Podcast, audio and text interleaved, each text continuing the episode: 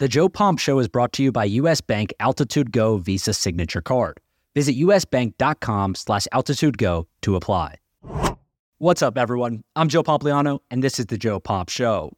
Today, we're going to be talking about NBA owner Mark Cuban and his $3.5 billion sale of the Dallas Mavericks.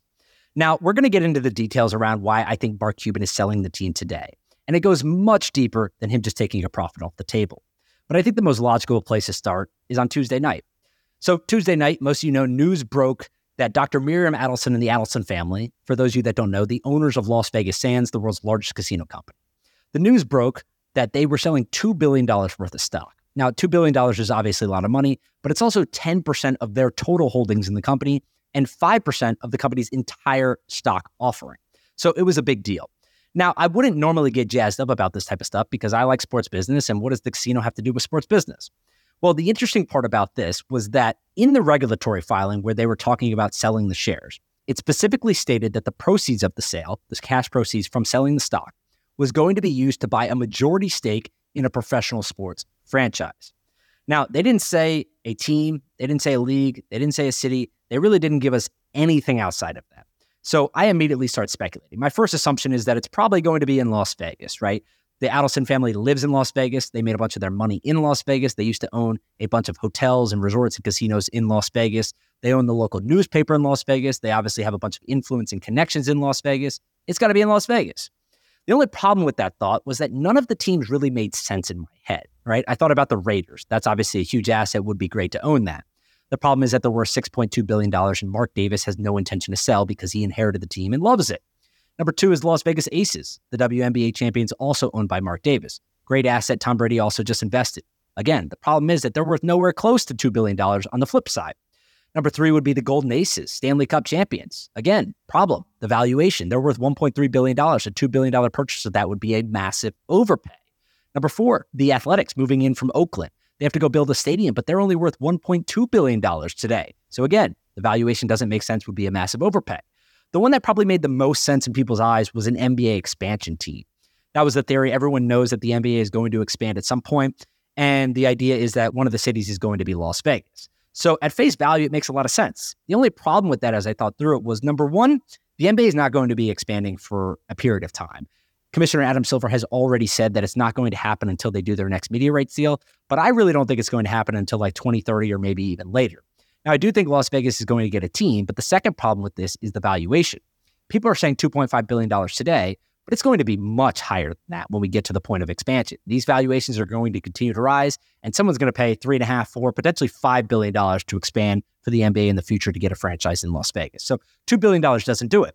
So again, the problem was I just went through five teams. None of them make sense. Where could they be buying a team? Well, sure enough, news broke shortly after that speculation on Tuesday night that it was Mark Cuban and the Dallas Mavericks. They said that the deal was getting done at a $3.5 billion valuation. The Adelson family was going to take control of the team, although Mark Cuban would still be in control of basketball operations. Now, there's a lot that goes into this. Again, the Adelson family is the owners of the Las Vegas Sands. They're extremely, extremely wealthy, which we'll get into in a second.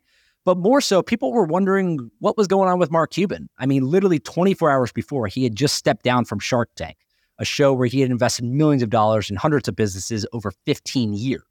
And now, 24 hours later, he's selling his NBA team that everyone knows he loves, that he's owned for two decades. I mean, what's going on? Everyone is running rampant with speculation and wondering what he's up to. Obviously, some people thought he was running for president. They wanted to know if he no longer believed in the long term growth of the NBA. Or maybe, maybe, did he need some cash to fund other investments? Now, I don't want to speculate too much on personal reasons around what he might be doing on the financial side or his family obligations or potentially running for president. We'll get into that in a little bit. But time will tell what the real reason is. Instead, to me, this feels like it has much more to do with the Adelson family, and specifically the Adelson family backdoor lobbying to legalize casino gambling. And I'll explain. So, look, Mark Cuban's impact in history with the Dallas Mavericks cannot be understated. In the year 2000, Cuban paid $285 million for a majority stake in the NBA team.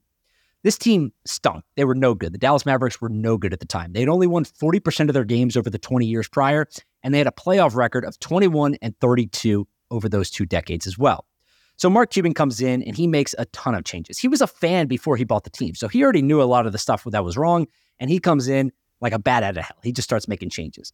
And the most beautiful part about all of this was he didn't just start firing people and bringing in his own people. He really just ended the nickel and diming that had plagued the franchise for decades. And I'll give you a few examples. One of the things that he did initially was he renovated the entire locker room, just completely new locker room. He said, This thing sucks, too old, brand new locker room, put up the money for it. He also asked the players, What can I be doing better to make you perform better? And the biggest piece of feedback he got was that they stay in inadequate hotels while traveling. They're not comfortable, they're not nice enough. So immediately he said, okay, we're only going to be staying in five star hotels on the road from here on out. So that's what he did. Cuban also provided catering to the players and their families after every practice and every game, right? That wasn't a thing that the Dallas Mavericks had done previously. Furthermore, he bought a 757 jet for team charter flights. He also introduced advanced analytics to aid in the scouting process and the development of players. And he beefed up the coaching staff enough so that there was a one to one player to coach ratio.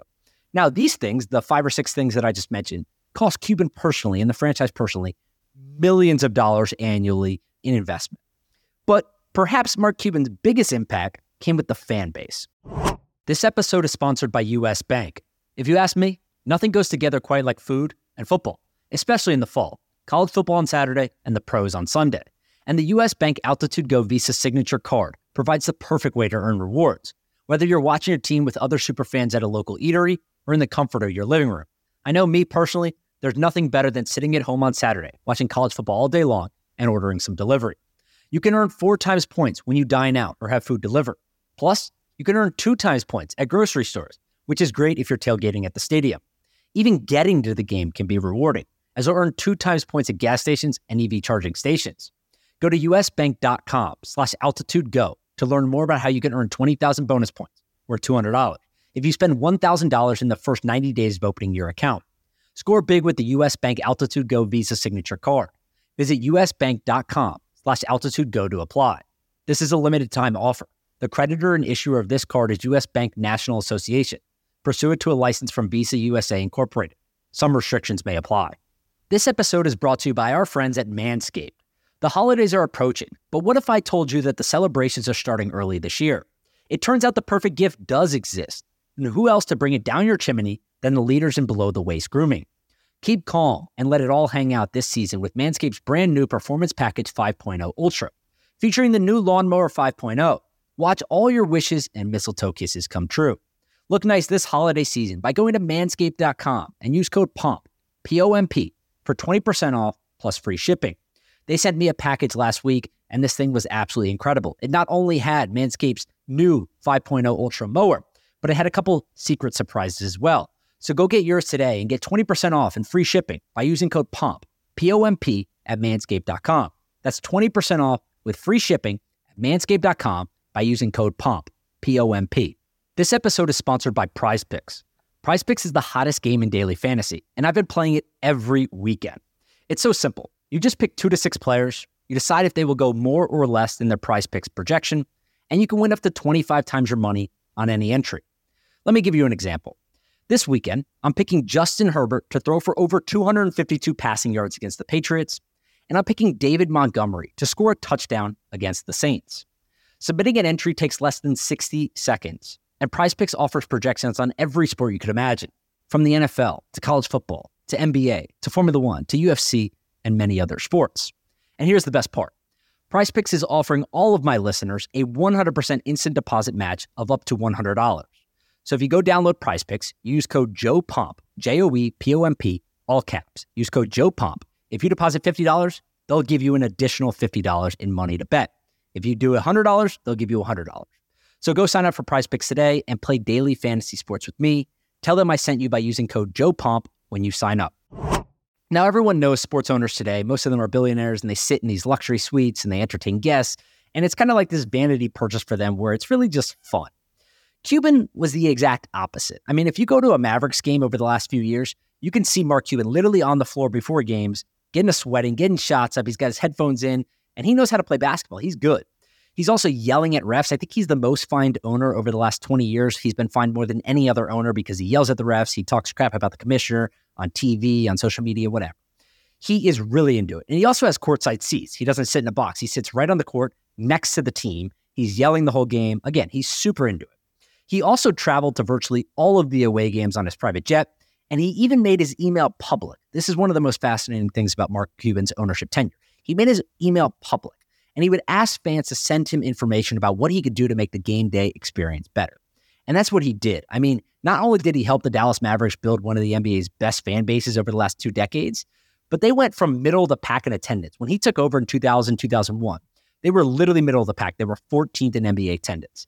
If you fast forward and you look at today, 2023 to 2024 season, the Dallas Mavericks are literally number one in NBA attendance. So he totally changed the fan base around the game day experience and people bought in. Now, Cuban also famously delivered Dallas their first NBA championship by beating the Miami Heat, the LeBron led team in 2011. And many people thought he would never sell the team. I mean, if you think about it, is there another owner in sports that is more synonymous with their team than Mark Cuban? You could obviously say Dallas Cowboys owner Jerry Jones is up there, but who else? That list is super short, and Cuban is certainly at the top of that. And that's without even mentioning that the team has dramatically increased his public profile. So between NBA and the Shark Tank and everything else he's got going on, Mark Cuban is more popular than he's ever been. But that's why I think this $3.5 billion sale comes down to quite a few things. First off, maybe Mark Cuban isn't as bullish on the future of the NBA as he once was. Now, we all know that the league is currently out negotiating a new media rights deal that will generate an additional $2.5 billion plus for NBA owners and players. Everyone's been saying that they're going to triple rights. I don't think that's going to happen. Maybe they double media rights. That's still going to be a win for the NBA, its owners, and its players. But the other thing that everyone needs to consider, and I've talked to other NBA owners about this, and they typically say that it's not this media rights negotiation they're worried about. It's the next. Not only is it the next media rights negotiation because of everything that's happening on the TV landscape, but you also have to remember what's happening at the local media rights perspective today, right? All of the RSNs are in trouble. They're all facing bankruptcy. And that's a big chunk of cash that could be missing from the balance sheets from a revenue perspective for these teams going forward. So when you consider that the future of the NBA might not be as promising as some people previously believed, it makes a lot of sense that Mark Cuban might want out at this point. Maybe he thinks the valuations have topped for a period of time and there's other things that he could be doing with his money. And when you add in the fact that a $3.5 billion valuation allows Cuban to take some serious money off the table. I mean, he bought the team for $285 million, and he most likely took distributions during those two decades. Plus, now you're going to sell it at a $3.5 billion valuation. I mean, this guy's taken billions of dollars in profit off. Again, when you add all those things up, he's not as bullish on the NBA because of the rights stuff.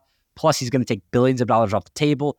And, and, and, and he gets to remain in control of basketball operations. It sounds like a pretty damn good deal for Mark Cuban right there. That's called chess. So, no, I don't think Mark Cuban is going to be running for president. He has said in the past that he doesn't want to put his family through that process. And there's actually nothing that would require him to sell the team if he wanted to run for president, especially considering he's going to be spending just as much time on the team considering he's running basketball operations.